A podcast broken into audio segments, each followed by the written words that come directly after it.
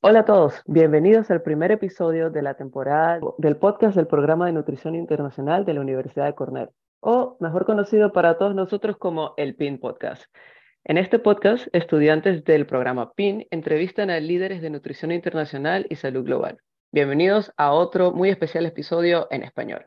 Con ustedes hoy estaré yo, Elizabeth Centeno, estudiante de doctorado, y... Yo, Jimena, también estudiante de doctorado. Y bueno, hoy tenemos el, gran placer de inaugurar la temporada con una invitada muy especial, eh, Mónica Flores Urrutia.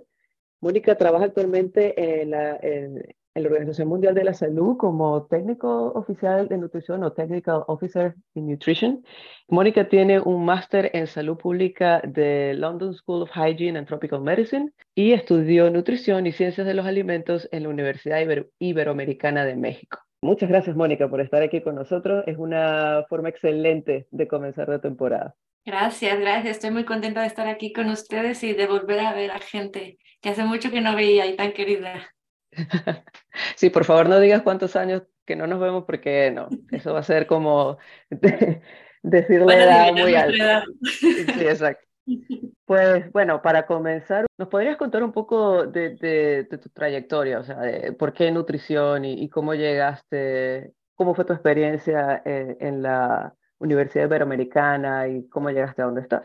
Claro, mira, yo al principio, yo sabía que yo quería estudiar algo relacionado con la salud. Mi padre es médico, eh, anestesiólogo dedicado a clínica del dolor y yo siempre veía que él sacrificaba su vida por estar con sus pacientes. Entonces, como que nos, nos pasó un poquito de eso mi papá sobre hay que cuidar a los demás. Entonces yo dije, bueno, yo creo que yo quiero hacer algo así. Sin embargo, no quería hacer algo tan matado como medicina. Entonces dije, bueno, entonces me voy a nutrición, que salió igual. este, Después, estudiando nutrición, a mí, bueno, fue un tema que me fascinó, cómo los alimentos pueden hacer tantos cambios en el cuerpo. Y después, eh, haciendo un curso de mercadotecnia en salud, junto con mis compañeras de la universidad, eh, hicimos un, nos dejaron de tarea hacer un, un programa de nutrición infantil o algún programa que, que hiciera que compartiéramos hábitos saludables en las escuelas o en los niños. Entonces hicimos eso, hicimos este programa de nutrición y dijimos, bueno, ¿por qué no hacerlo realidad? Entonces fuimos a las escuelas, fuimos con los directores y dijimos, mira, traemos este programa, nos gustaría enseñarles a tus niños a cocinar y a comer bien. Oh, Entonces hicimos eso con algunas escuelas, lo hicimos, creo que llegamos a 10 escuelas en dos años el salario no era mucho, pero nos gustaba. Y después de eso, yo decidí irme más a la investigación. Yo dije, bueno, ya es enough of being eh, suficiente de ser un entrepreneur, hay que aprender de los demás. Entonces, bueno, estaba aprendiendo en el otro programa, pero yo quería irme más a investigación y es cuando empecé a trabajar en el Instituto Nacional de Perinatología como una asistente de investigación. Estaba eh, trabajando en dos proyectos, uno, eh, bueno, con mujeres embarazadas, que para mí es eh, la población que más me gusta, porque son poblaciones muy nobles, que piensan en ellas, pero también piensan en su bebé, claro. Y en, en, este proyecto era un proyecto sobre absorción de hierro, específicamente con epsidina y con composición corporal. Entonces trabajábamos el, la parte de nutrición, pero también trabajábamos con los doctores que les hacían los ultrasonidos y también a las mujeres les hacíamos diferentes estudios de composición corporal. Por ejemplo, les hacíamos, a las mujeres que no estaban embarazadas, les hacíamos DEXA, claro. A, las mujeres ya embarazadas les hacíamos esta impedancia magnética y les hacíamos el InBody y calculábamos cuál era el porcentaje que ellos ganaban de grasa, de agua, del peso que ganaban contra las tablas que nosotros teníamos. Después dije, bueno, la verdad me gustaría irme a estudiar afuera, me gustaría eh, aumentar el impacto que yo hago. y me fui a estudiar salud pública en países desarrollados en la, en la London School of Hygiene and Tropical Medicine. Y ahí fue cuando me cambió el mundo. Conocí compañeros que, este, bueno, ya lo había platicado con otros alumnos, que trabajaban en MSF, que trabajaban este, con refugiados, otros que trabajaban en, de emergencias, en terremotos, y se me hizo tan interesante, conocí tantas enfermedades que no conocía y conocí tantas formas de ayudar a la gente que, que, lo pensé. Yo empecé, de hecho mi tesis fue sobre water sanitation and nutrition y yo empecé a pensar en moverme a, a sanidad. Ya. Pero terminó mi maestría y fui a, y empecé a mandar, de verdad empecé a mandar currículums a todos lados.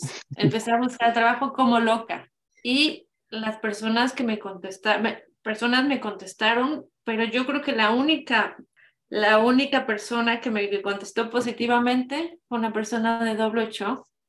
Oh, wow. Y fue me dijeron, si usted está interesada en aplicar, aplique. Usted puede ser una buena candidata. Entonces apliqué y me fui de internado a WHO. Primero fueron seis meses, luego hubo la oportunidad de hacer un programa de políticas globales en nutrición Parte de este programa era uh, trabajar con directrices en WHO, trabajar con bases de datos, pero también irme a otras organizaciones. Y me tocó irme a Nutrition International en Canadá, donde pasé casi un año. Y fue también una experiencia increíble porque estuve trabajando con análisis de, perdón, de, de cobertura, un mapeo de cobertura de las intervenciones. Y ahí es cuando te das cuenta este, lo difícil de verdad que es que todas las intervenciones lleguen a todo el mundo. Entonces, después de esto, regresé a, en WHO, necesitaban una persona que trabajara con datos, que estuviera sobre nutrición, entonces yo levanté la mano y yo dije, yo, yo me voy para allá en este momento. Y fue como regresé a WHO y desde ahí, esto fue hace siete años, ocho años, siete años, y regresé y aquí he estado. WHO, ahorita mi trabajo, yo manejo una base de datos de micronutrientes y también sus productos. Por ejemplo, son los estimados de anemia y ahorita estamos trabajando con estimados de yodo. Eh, también trabajo, otra parte de mi trabajo es trabajar con una base de datos de este crecimiento infantil y yo me enfoco más al área de Europa. Y esta base de datos a su vez alimenta a los estimados conjuntos de malnutrición de la OMS, de UNICEF y el Banco Mundial. Y también este, me encargo de trabajar con las diferentes visualizaciones de datos, por ejemplo, la Nutrition Data Portal, y también trabajo con la Tracking Tool. O sea, nunca estás ocupada. O sea, nunca estás ocupada. No, no, siempre no, estás relajada, viendo, Exactamente. viendo por la ventana, claro. No, no, así. A veces digo, ¿qué haré hoy? ¿Quién sabe? Pero qué interesante ha sido tu, tu, trayectoria, Mónica, como desde, desde el pregrado ya tenías esa, esas ganas de hacer cosas eh, y de que tu trabajo realmente impactara en, en la comunidad. Me parece me parece súper interesante eh, desde ese punto de vista, cómo has logrado canalizar esa energía en, en lo que es tu trabajo. Ahora, ya nos mencionaste un poco sobre lo que haces actualmente en la OMS, pero ¿podrías contarnos quizás eh, un poco más de detalle con, con quiénes te relacionas, tu, tu, equipo es multidisciplinario, cómo te comunicas eh, con, con, los otros países? ¿Puedes darnos un poco más de detalle sobre, sobre tu trabajo actual? Por supuesto. Eh, actualmente yo trabajo bajo la dirección de mi jefa. Mi jefa se llama doctora Eleni Borgi. Ella es la eh, unit head de un equipo que se llama en inglés Monitoring Nutritional Status and Food Safety Events, que es monitoreando el estado de nutrición y eventos de seguridad alimentaria. Entonces somos el equipo de monitoreo de los datos. Suena bien eh, complejo. Sí, suena muy complejo. Sí, entonces, digamos que mi interacción con los países es mucho porque les estamos pidiendo frecuentemente datos. Nosotros lo que hacemos que muchas eh, organizaciones hermanas nos mandan datos, pero también muchas este, oficinas de estadística nos mandan datos, pero a veces nosotros los encontramos y les estamos pidiendo a ellos que nos manden o que nos clarifiquen preguntas de lo que ya tenemos nosotros. Nuestra comunicación es más que nada en inglés, es el idioma oficial en la OMS. En español, claro, cuando hay oportunidad de hablar en español. Y ahorita que ya llevo ocho años aquí o más, ya, ya hablo en francés. Entonces Muy bien. En francés. Eh, mi equipo es, multidisciplinario, tenemos desde médicos, nutrólogos, estadísticas, uh, creo que hay hasta bioquímicos, este, no, no, creo, hay bioquímicos, hay biólogos por ahí. Entonces es un equipo multidisciplinario y de todas las nacionalidades. A mí eso me encanta, la multiculturalidad es algo increíble y como le estaba contando a los alumnos es que eh, buenos modales aquí y en todos lados. Entonces yo creo que es algo que nos llama mucho. En doble 8 tenemos los valores de doble 8 que es respeto, trabajo en equipo, este, escuchar a los demás. Entonces a mí ese, ese ambiente multicultural me gusta mucho y, y aprendes muchísimo también las formas de trabajo y, y, te adaptas y también tú cambias como persona también. Claro, me imagino que, que eso también debe ir impactando en, en, en cómo tú te desenvuelve finalmente como, como profesional. Y, tomando un poco tu respuesta, Mónica, ¿qué cosas crees tú que, que a nosotros como estudiantes de, de posgrado o, o, de repente a los internos eh, les hace falta o en qué debiéramos enfocarnos como para poder finalmente tener éxito en un trabajo como el que tú tienes ahora en la OMS? ¿Cuáles son las habilidades que, que debiésemos tener, así como un checklist esto, esto es necesario sí o sí em, para, para poder conseguir un trabajo como el tuyo y para que nos vaya bien? Primero, ser consciente de lo que a uno le gusta, saber lo que uno quiere y a dónde quiere llegar. Eso es súper, súper importante. Otro es este being, perdón por decirlo en inglés, pero being resourceful. No sé cómo decirlo en español. Ser una persona que pueda hacer de todo. Desde desde hacer en contratos, desde traducir, desde manejar un equipo, de todo, de todo porque eso se aprecia, porque eso te toca hacer. Entonces, no solo quedarte en lo que dicen tus términos de trabajo, sino ir un poco más allá y tener ideas, ser innovativo, ser innovador y creativo. Yo creo que eso de verdad se, se necesita mucho y eso también se, se quiere mucho en un equipo y saber escuchar. Eso, eso es lo más importante y saber trabajar en equipo. Eso yo creo que es, es, muy importante. Y bueno, y ustedes que vienen de esta gran universidad, claro, ya tienen una estampa dorada ahí puesta. Este, Mónica, y un poco, o sea, uniendo estas dos cosas, eh, todo lo que nos has comentado de lo que, de lo que estás trabajando, eh, que es, bastante amplio, y además tienes esa digamos, ventana a lo que ocurre en los países manejando los datos, ¿no? Que es algo bastante, eh, yo creo, privilegiado desde cierto punto de vista, ¿no? Estar en ese punto donde puedes, puedes ver eh, el panorama mundial o global. Entonces, desde esta perspectiva y con, los, con lo que nos comentas, además de la multiculturalidad, etcétera, ¿cuáles crees tú que son las, las áreas o los temas prioritarios este, en el ámbito de nutrición internacional que van a ser relevantes en los próximos 5 o 10 años? Uf, yo puedo hablar porque yo estoy sesgada de mi tema. Micronutrientes. Micronutrientes dice que... Estamos en lo mismo. Micronutrientes yo creo que hay que enfocarnos mucho, hay que, porque, saben, recolectar datos de micronutrientes es caro. Es caro, entonces por lo mismo no tenemos tantas encuestas. Entonces hay que, yo creo que en eso deberíamos enfocarnos más en hacer más advocacy por estos datos y por la colección de datos y también para ver, porque en realidad es, es muy importante tenerlos para monitorear todos estos objetivos globales. Sí, y todo lo que es el, la doble carga de malnutrición, yo creo que también viene un poco de, en los mismos países se ha visto que hay sobrepeso, obesidad, deficiencia de micronutrientes, pero también bajo peso, eh, retraso del crecimiento. Entonces, yo creo que esos dos hay que, hay que tener mucho, mucho cuidado y, tenerlos mucho, mucho en cuenta.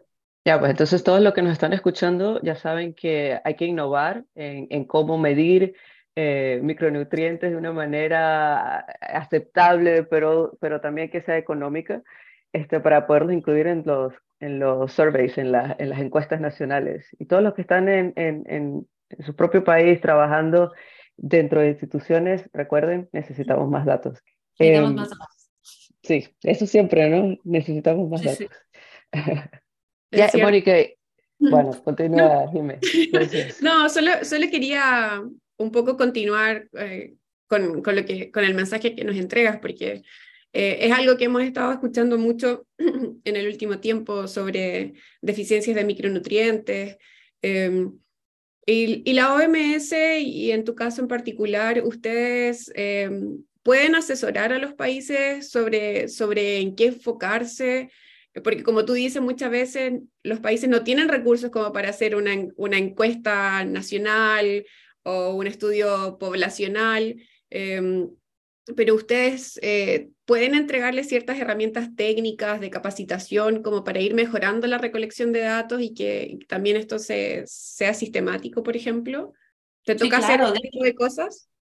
Sí, sí, este, sí, nos ha tocado mucho hacer capacitación, lo que le está contando de las metas globales de nutrición, pero sí, justamente es lo que nosotros queremos, que los países nos, bueno, pidan, si tienen cualquier duda, que nos pidan ayuda, porque nosotros incluso tenemos herramientas, tenemos directrices, tenemos diferentes eh, herramientas de análisis de datos que a su vez van en nuestras bases de datos.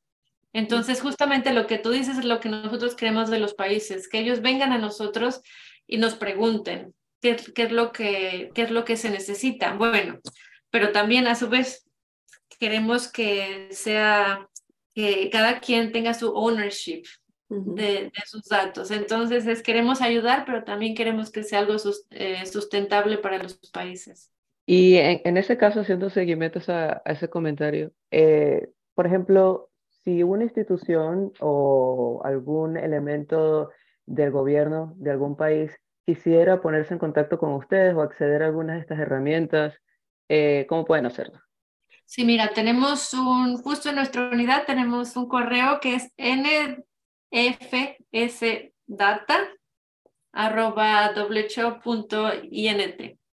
Ah, perfecto. Y también se podrían contactar eh, con ustedes equipos de investigación universitarios eh, o de grupos de NGOs que trabajan en implementación. Sí, por supuesto, por supuesto. Claro que sí. Seríamos muy felices de escuchar de, de todos estos.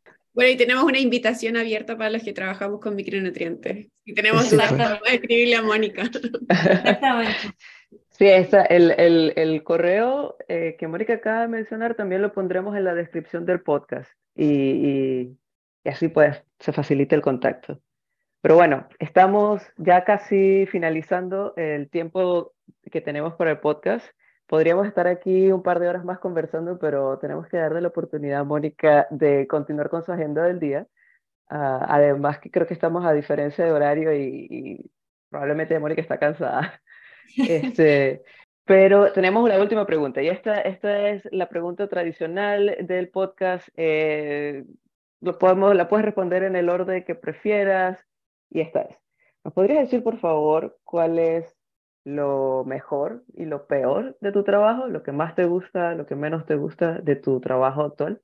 Creo que lo que más me gusta es que sigue siendo muy challenging para mí algunas partes, porque hay veces que digo, bueno, esto ya lo hice, pero tenemos, por ejemplo, ahorita estamos haciendo unas exploraciones de anemia, entonces tenemos que ver cuáles nuevas variables meter, entonces eso te hace reflexionar y te hace pensar en sobre bueno, te hace ser innovador y te hace ser creativo, claro, y con todas estas herramientas. Creo que lo que no me gusta es que a veces hay tanto trabajo que la forma en que yo me organizo no me da basta. Entonces, eso es lo que, lo que no me gusta, pero de ahí en fuera todo es muy positivo.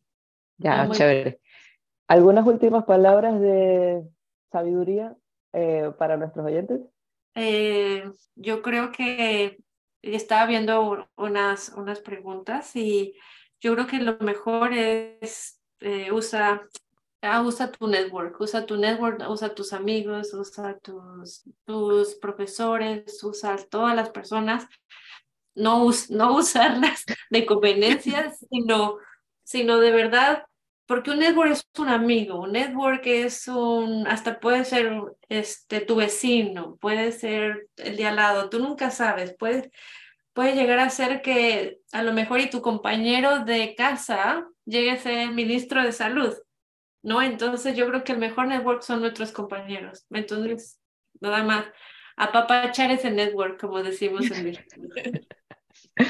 Muy bien, muy bien. Bueno, muchas gracias, Mónica, por compartir con nosotros toda tu experiencia, eh, tus consejos y, todo lo que, estás haciendo y lo que, lo harás en el futuro también en la OMS. Eh, muchas gracias por inaugurar esta temporada con nosotros. Eh, fue un placer escucharte. Y muchas gracias a, todos los que nos escuchan. Los esperamos en el próximo episodio para más conversaciones con profesionales en el área de nutrición y salud global. Muchas gracias a todo el equipo del PIN Podcast y a Elena Kerky por nuestra música. Muchas gracias, un gusto.